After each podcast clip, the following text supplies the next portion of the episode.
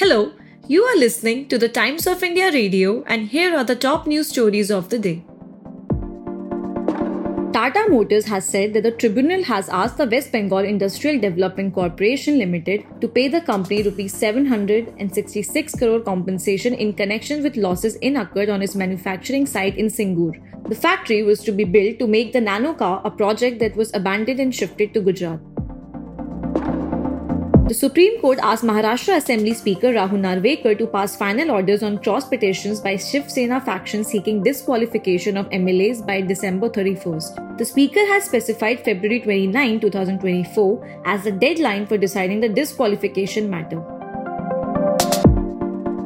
Union Health Minister Mansukh Mandaviya has cited an Indian Council of Medical Research study to say that those who had earlier suffered a severe bout of COVID nineteen must not overexert themselves for a year or two to avoid heart attacks and cardiac arrest.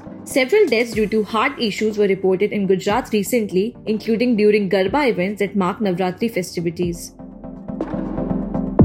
The Supreme Court said that the Right to Information Act enacted in two thousand five to mandate public authorities to share information with citizens to ensure transparency in governance is fast becoming a dead letter law.